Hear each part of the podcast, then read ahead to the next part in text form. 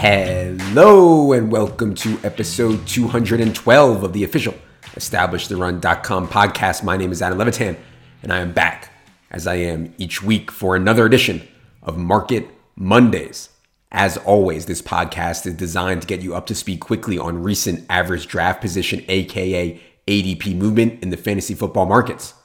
In the show notes, you can find a free link to charts and the full article on this topic from ETR Director of Analytics and the man behind all this, Michael Leone. All right, let's get into this because we had some major, major injuries last week that are shaking things up in a big, big way. Obviously, the biggest riser in the last seven days is Rams running back Darrell Henderson. Cam Akers, of course, is out for the year, leaving only the likes of Xavier Jones, Jake Funk, Raymond Calais behind D. Hendo. In underdog drafts on Sunday, Henderson's ADP was 62.9. On NFFC since Thursday, Darrell Henderson is at 52.8. So, you know, the early fifth round or so. I think part of the reason the ADP hasn't gotten even higher is because everyone expects the Rams to add a running back, and I do too. But who will it be? There's not many guys out there. Maybe they can trade for Melvin Gordon, but more likely it's someone ultra dusty like Adrian Peterson or Le'Veon Bell or Duke Johnson or TJ Yeldon or Todd Gurley.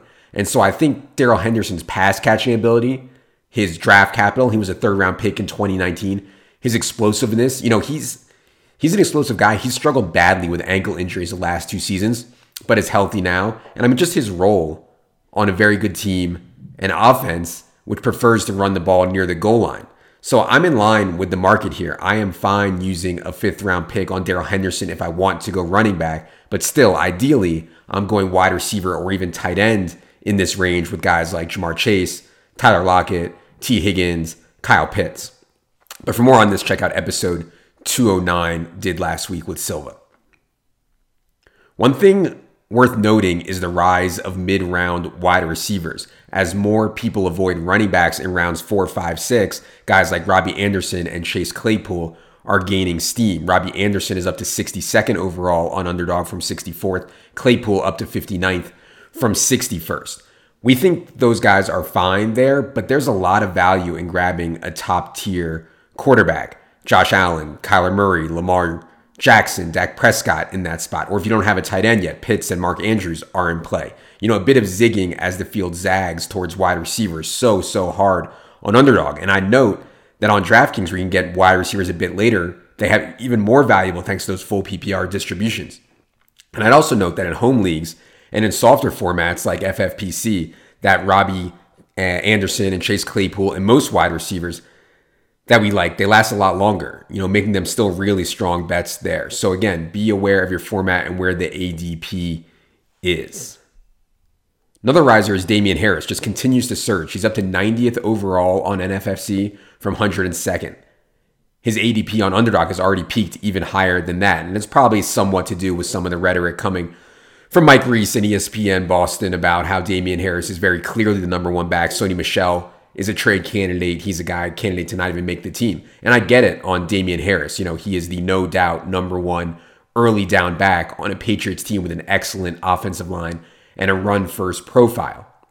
But man, this kind of running back is just not the kind of running back that I like to target. Literally, zero pass catching projection on kind of a mad team with a quarterback in Cam Newton who racked up an absolutely absurd 19 carries from inside the five yard line last year. If they go to Mac Jones, it'll be a little boost for Damien Harris, but I'm still out on him at these really surging ADPs. When he was going in round 11, 12, or 13, if it was a different story.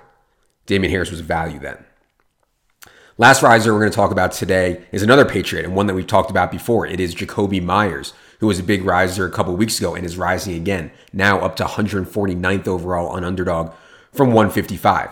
I mean, just for the record, Jakobi, since the 2019 preseason, has been my boy. I mean, he was first team all preseason that year, absolutely dominated for the hashtag team preseason. He's played very well in the regular season as well. I am fine with him as a flyer here in this kind of 150 range, but I think I'd rather go with guys like Parris Campbell, Sterling Shepard, Bryan Edwards first, but it's certainly close and Jakobi is in the mix there. All right, let's get to some fallers. Obviously, the biggest faller is Michael Thomas. Thomas underwent ankle surgery in June, news broke last week. We are projecting him to return roughly around week seven following the Saints' week six bye. But that is just a guess. I mean, this ankle has been an issue for so, so long now, and June surgery is tough, man. Would not shock me at all if he's nowhere near full strength or in full football shape until well after week seven. Also, wouldn't shock me if the Saints offense just craters. Given they have one of the league's worst wide receiver cores, they're counting heavily on Adam Trautman at tight end. They'll be using some combo of Taysom Hill and Jameis Winston at quarterback. In underdog drafts on Sunday, Thomas went at an average of 48th overall. On FFPC, he's at 54th, NFFC 57th. I personally would pass on Michael Thomas at these ADPs. There's just so much opportunity cost that high. You know, give me Robbie Anderson and Claypool and Diontae Johnson and Golladay and Aiyuk and Beckham and Boyd and Chark if I'm going wide receiver there. For more on this, though, I talked about it with Justin Herzig. Check out episode 211. One quick side note on this Jameis Winston's ADP is sinking and Taysom Hill's ADP is rising. And yes, I think that's right. I mean, we expect Sean Payton to lean more into Taysom as he gets creative to try to squeeze out wins here through his defense, his offensive line, and a rushing quarterback like Taysom. And when Taysom is a full time quarterback, I mean, he's a no doubt fantasy stud thanks to his rushing ability. Trey Lance, Justin Fields, Taysom Hill, just the nut late round quarterbacks who are going to run the football and run it a lot. Another faller is our old friend Fat Len, aka Uncle Lenny, aka Playoff Lenny, aka Lombardi Lenny, aka White House Lenny. He is down to 118th overall from 113 on underdog, and he's down five to eight spots on FFPC and NFFC as well. As I've discussed, you know, Gio Bernard seizing all of the pass down and two minute work is just such a big story. It's devastating to Lenny, and it's not great for Ronald Jones either. You know, Jones is a better runner than Fournette. So if if Gio does hold down all this pass down work, we're looking at Lenny as a 1B on a first or second down only premise and no two minute drill. Like that's really rough for Lenny. So again, following that Gio Bernard news closely, you're going to see just how much of the third down work he gets. Hopefully, we get a good read on that in the preseason. Last thing I wanted to mention is this Deshaun Watson situation, and I've been following it pretty closely all offseason. There's still no criminal charges against him, but more than 20 sexual assault civil allegations against him. One thing we know is that the NFL and Roger Goodell do not need a conviction or even criminal charges to put a player on the commissioner's exempt list, which is essentially a suspension. But Goodell's been really quiet here, and Watson has reported to Texans camp to avoid fines. Not because he will play for the Texans, because he wants to avoid the fines. Still, I'd be pretty surprised if there was no suspension of any kind. Now, that said, teams still badly want to trade for Deshaun Watson. I mean, even before all these off field issues, Deshaun Watson made it clear he does not want to play for the Texans ever again. And I really think the Eagles make the most sense. They have three first round picks in 2022. They have Jalen Hurts. They aren't really contenders this year. We have moved Deshaun Watson up in our rankings to account for the chance that he somehow avoids a long suspension and plays for someone like the Eagles, Dolphins, or Broncos. I think in best ball, it's worth it to start taking some stabs on Deshaun Watson late here, but we need to be nimble on the news.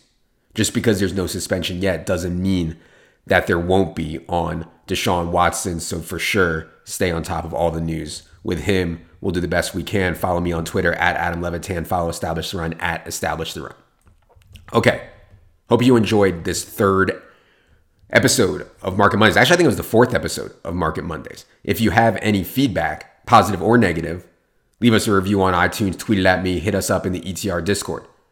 Preseason DFS starts very, very soon, little over one week away. Details about that are up on the subscribe page now. The bundle is also up on the site, puts together the draft kit and in season. By far, by far the best deal we will offer all season. Also, I know many of you listening to this already have our draft kit. Please be sure to take advantage of the underdog credit. It's literally free money either $10 or $35. You're silly to miss it. Take the free money. We'll be back tomorrow with Silva to talk round two player by player deep dives. Many of you enjoyed the round one version. We did, so we will run it back. For Jerry, for Leone behind the scenes. I am Adam. Good luck, everybody.